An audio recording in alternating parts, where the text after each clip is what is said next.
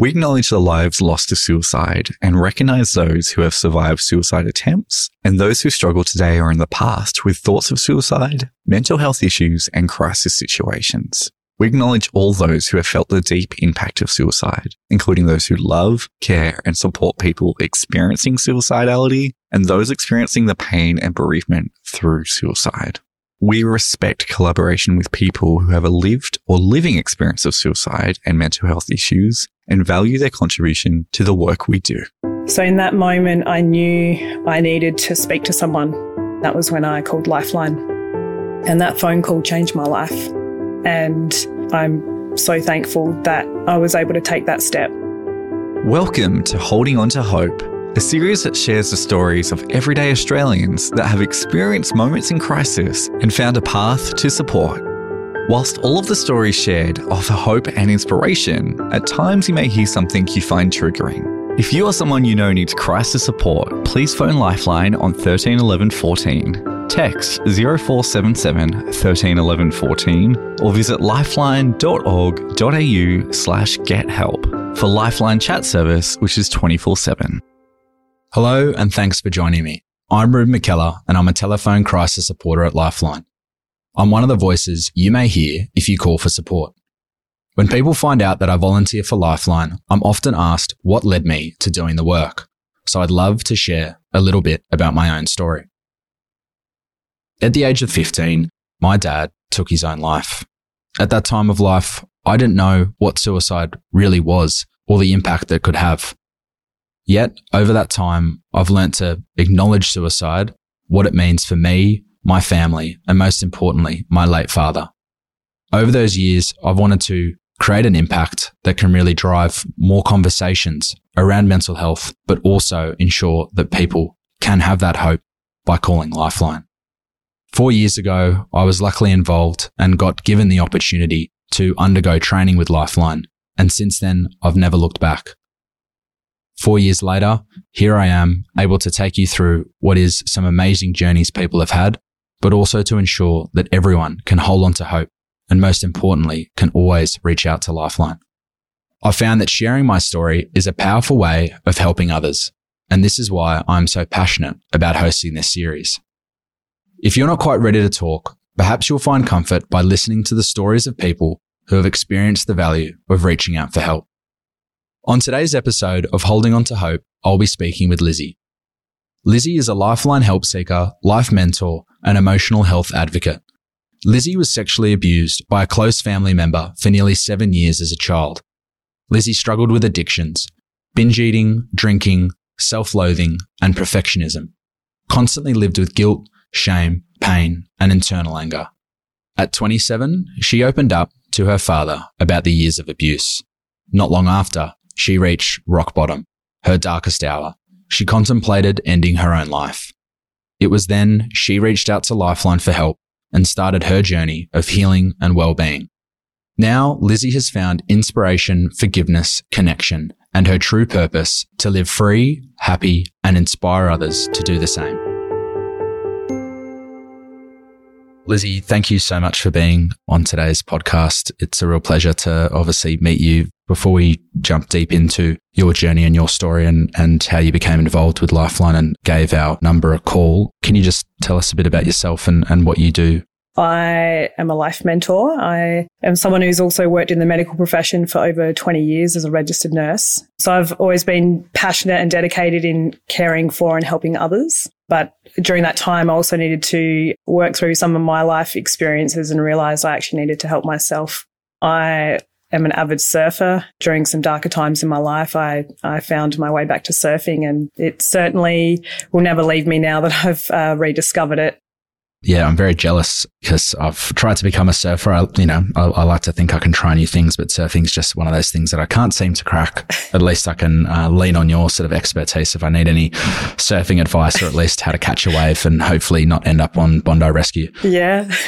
growing up, you experienced abuse and at a very young age. Yeah. Would you be able to take us back to that time and, and what was going on then for you? Yeah, sure. So I was sexually abused as a child uh, for nearly seven years. It happened within my family dynamic from around six years of age until nearly 13. So it was consistent in nature. I felt very scared a lot of the time and, and very violated. And there were a few different incidences that happened outside of the home as well. How do you think it, it really impacted you? You know, what feelings were you feeling or, or what was sort of happening for you then? Through those times, like I knew it was wrong and I knew what was going on was affecting me, but I didn't have the understanding or the insight to know why because I was so young. So what I would do when I would be filled with this dread, I needed to learn how to cope. I started binge eating at seven years of age. And I remember it would just ease my pain just for a little bit because I was suffering this emotional pain. And as soon as I'd had that sort of sweet hit of sugar, I would have a temporary relief. The other thing that I used to do was be busy. I used to clean the house. I, you know, learned to become very domesticated at a young age. So I knew how to run a house by 10. I was cooking, cleaning, washing, gardening, you name it. And if I wasn't doing that, it was schoolwork, wanting to be really academic and be the best I could at school. I was really obsessed with being perfect. I thought that if I could be perfect at everything, then um, I would be loved. I used these coping mechanisms, which helped at the time, but then also got progressively worse as time went on as well. Do you feel that there was really the, the overall pressure to make everything look all good and sound all good from the outside? But on the inside, there was probably struggle there that you were just hoping was going to fade or, or not be there by filling the outside void, if, that, if that's the right way to put it. Yeah, absolutely. And the more that time went on, my whole demeanor of who I was, this happy go lucky little girl. And I, I know it even from remembering how I felt it, but also you can look back at photos and see the, the deterioration of my true self. So the tomboy aspect went more deeper into denying my femininity and not wanting to be seen because I didn't like who I was. I, I self-loathing was, you know, my constant inner thoughts every day. And so having that cycle just to not want to be seen definitely deepened as time went on because I just didn't have the skills or the education or the knowledge to know how to cope with what was going on. And I didn't feel like I was able to open up, you know, honestly to my parents, you know, during those years as well. There was, you know, a point in time where everything did change for you and you had to reach out to Lifeline for help. Can you take us back to that hour, that time, that place? What made you reach out for support? Fast forward into my 20s, that darkness just continued to build and build and build to the point that I couldn't hide it anymore. And that's where initially my addictions got much worse with binge eating. And then I started binge drinking. So I got to a point where nothing was working. I couldn't fight the emotional pain that I had anymore because of this abuse. I couldn't hide it through food or alcohol or work. Yet I hadn't opened up to people about it either. So I knew the, the battle was really affecting me deep down. And so from there, I knew I needed to break my silence and open up about what had happened. Not long after my mother and the rest of my family disowned me for speaking the truth of being sexually abused. After that day, I had my darkest hour and I was at home in my apartment alone and I didn't want to be here. I didn't feel like I had a reason to live anymore. I didn't feel like I had a purpose. I didn't see any light at the end of this really dark, long tunnel. And at that moment of wanting to end it all, this little voice in my head said, You matter. Now show yourself this every day and your life will get better. So in that moment of this irrationality of, shall I do this? Shall I end it all? You know, I just felt such peace going, well, maybe that's all I need to do is just show myself that I matter every day. And if I can do that, if I can do that in small steps, then maybe my life can get better. So in that moment, I knew I needed to speak to someone. That was when I called Lifeline. And that phone call changed my life. And the advice that I was given on that phone call truly was a turning point for me. And I'm so thankful that I was able to take that step. The counselor on the phone, he was absolutely amazing. Honestly, just so calm, so caring. And he just sort of guided me through my emotions at the time and then my next steps he said to me, you need to open up. You need to open up to other people that you feel supported by that love and care for you and, and share what's happened. And so that night I did. I opened up to my uncle and auntie and my cousins and to this day, they've been my family. Uh, they welcomed me with open arms and open hearts. And I'm forever indebted to that phone call because that's what helped change the course of my life. Lizzie, to hear that firsthand as someone that, you know, receives those phone calls is really so powerful because you often do get in situations where you feel incredibly alone. Too often you think, well, who else can I turn to? in a way where they will just listen to you and be there for you and, and ultimately, you know, be able to hold your emotions for you at that time and, and give you that support. Quite impactful to know that, you know, you've been able to reach out for Lifeline and, and, and receive that support at the time. We hope you're enjoying this episode. If you are not ready to speak to someone but would like more information, curated resources, and personal stories to support your journey, please visit toolkit.lifeline.org.au. Now, back to the episode. Looking back, you know, what was your biggest hurdle in taking that first step and, and making that call to Lifeline? The biggest things that I certainly felt at the time was such shame and guilt around reaching out for support. I lived life feeling shame all the time because of the abuse. Mm. And so then when you're trying to get your life together and sorted and, and move forward in a positive direction, uh, despite what's happened, it was always really difficult to try and shrug that shame and that guilt off. Once I sort of understood, you know, okay, well, I'm feeling this low and this rock bottom and I'm thinking about these things. I knew I just needed to help myself. And so part of that was being vulnerable. It was deciding to stop being so strong in a way that was actually destructive to me. And it was to drop that guard and say, Hey, this is me. This is my life story. I can't change what's happened, but I want to be able to move forward. I want to be able to have a healthy and happy life. I want to be able to heal from this.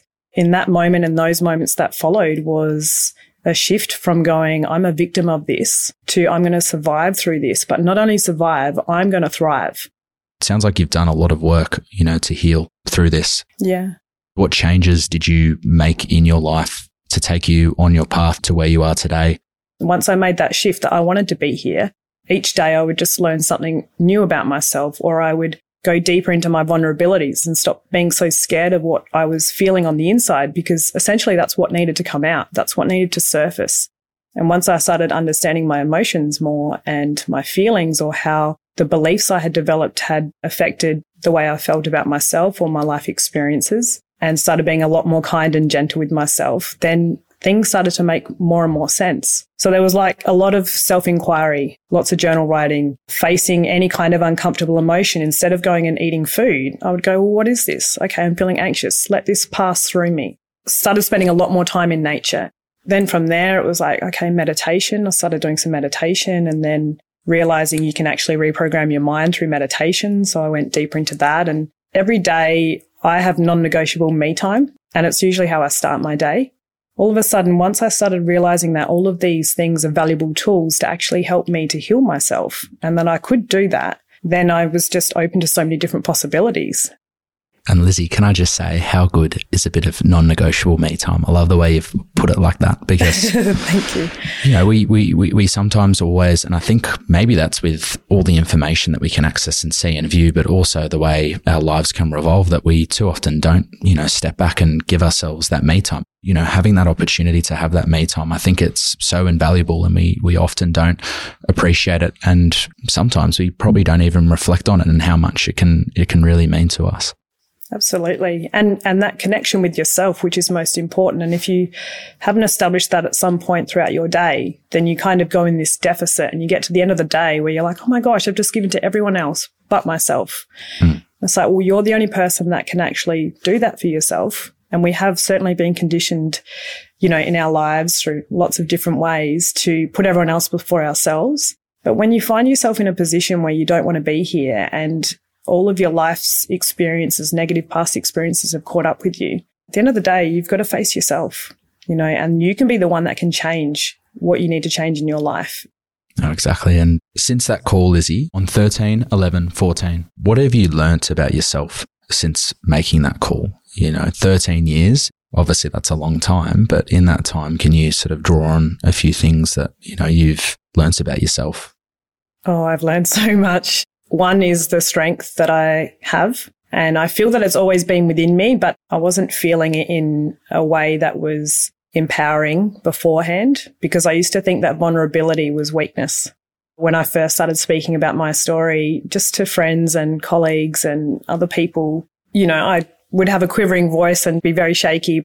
The more that I did that and they started opening up about what happened to them, I was like, oh my gosh, this is amazing. Like how many people have been affected by this? So from there, I just gained strength and confidence to own my story, but not to be a victim of it anymore, but to share it in a way to help others and to be real, to be authentic. We can live this life and tick all these boxes and do things that impress people outside of ourselves, you know, and it's not really what we want. And, and that was the biggest thing for me was really finding out who am I and why am I here and being in alignment with that. We all know that everyone's story and journey and background, the cards that they've been dealt can be all different, but there's certainly on a lot of levels, a lot of connections that sometimes are very much suppressed. And without it being said and voiced and unearthed, it doesn't give an opportunity for other people to be able to go, you know what? I'm actually going through a pretty similar thing at the moment. Absolutely. And I know from not only my own personal experiences, but my professional experiences working, you know, as a nurse for 20 years. The last 11 were an emergency. So I was at the front line of everything going on. And that past decade, mental health was huge, absolutely huge. And whilst I was there working and, and being a part of that, I knew because of my own experiences, I really knew how to connect very well with people suffering from mental or emotional health problems. And the biggest thing that I would always understand from those experiences was that we all need to be seen, heard, listened to, and believed. And when you are able to do that in some capacity for yourself or for someone else, it changes everything. The more that we, we speak about it and the more that we connect on that level, the more that people can be helped. 100% Lizzie, 100% how would you describe yourself now? And that's not to, you know, say who you are and, and, what you've come to be, but in general, you know, for yourself, holistically, how would you describe yourself now? Uh, I'm completely free. I was seeking that all along to heal and to feel completely free within myself and my life. I have a very flexible lifestyle. Freedom is my number one value. So whatever makes me feel happy and free is in alignment with who I am. Obviously, surfing's a great outlet for me to be able to do that. But I love connecting with people. I don't know. I just see people and I just see it as an opportunity to put a smile on their face, have a nice conversation. You never know where the connection goes as well. I think that we can all make a difference in this world to people. And because I've come from somewhere where I didn't feel very seen, I knew that if I could free myself from within, then maybe I can just be that positive influence for someone who might be going through something really tough. Everyone is valued everyone has their own story. And at the end of the day, human beings want to connect with human beings. And I know social media is very big these days in our society, but there's nothing that can replace that human connection, that, that, that interaction, that feeling. Something that I learned through my experiences as well is that I felt very depressed when I looked back on my past and I felt extremely anxious looking forward into my future. I started practicing being present and I was like, oh, well, this is, this feels good. This is easy. So that's naturally where I live each day and just be grateful that I've, you know, I wake up and I am who I am and I'm here to be who I am and try and make the world a bit of a better place with anyone I interact with through that day. Such a great perspective, Lizzie. You know, living in the now. If you could give one message of hope to the people watching or listening, uh, what would that be? It would be don't give up. And I know when you're at that point where you don't see any light, you don't see that there's a way to get through what you're going through, just don't give up. When you decide, I'm not going to give up, I'm going to keep going, I'm going to keep persisting because there's got to be some good around this corner. It's that step forward that will help you with the momentum you've been seeking to actually start changing yourself or aspects of your life. And with that, draw on people around you, you know, draw on Lifeline if you need. I wouldn't be here if I didn't reach out the way I did to Lifeline that day. And if I could imagine the life I'm living now 13 years ago, I, I would struggle for someone to try and describe that to me. But at the same time, when you don't give up and you keep going, even when it gets really hard, you'll have lots of moments where you feel like, that's it. I just want to throw in the towel on this. Something good happens just around the corner. And for me, my life shifted from that phone call and that day and then I had a few challenges beyond that as well, where I was just like, oh, this is just too hard. It wasn't a darkest hour moment, but it was a point of, oh, I've put in so much work and I'm not seeing the results. And then something amazing would happen. I'd be like, oh, there's my hope. So my message is don't give up. You're not alone. There are so many people out there who are willing to help you, who are willing to support you, who have gone through their own experiences as well. And the more that we share, the more we don't feel alone in what we're going through. Thanks for listening to Holding On to Hope, the podcast. Lifeline is grateful to all Holding On to Hope participants for choosing to share their personal lived experiences openly and courageously in order to offer hope and inspiration to others. Your act of kindness makes for a better world. And remember, if you or someone you know needs crisis support, please phone Lifeline on 13 11 14, text 0477 13 11 14, or visit lifeline.org.au slash get help for Lifeline chat service, which is 24 7.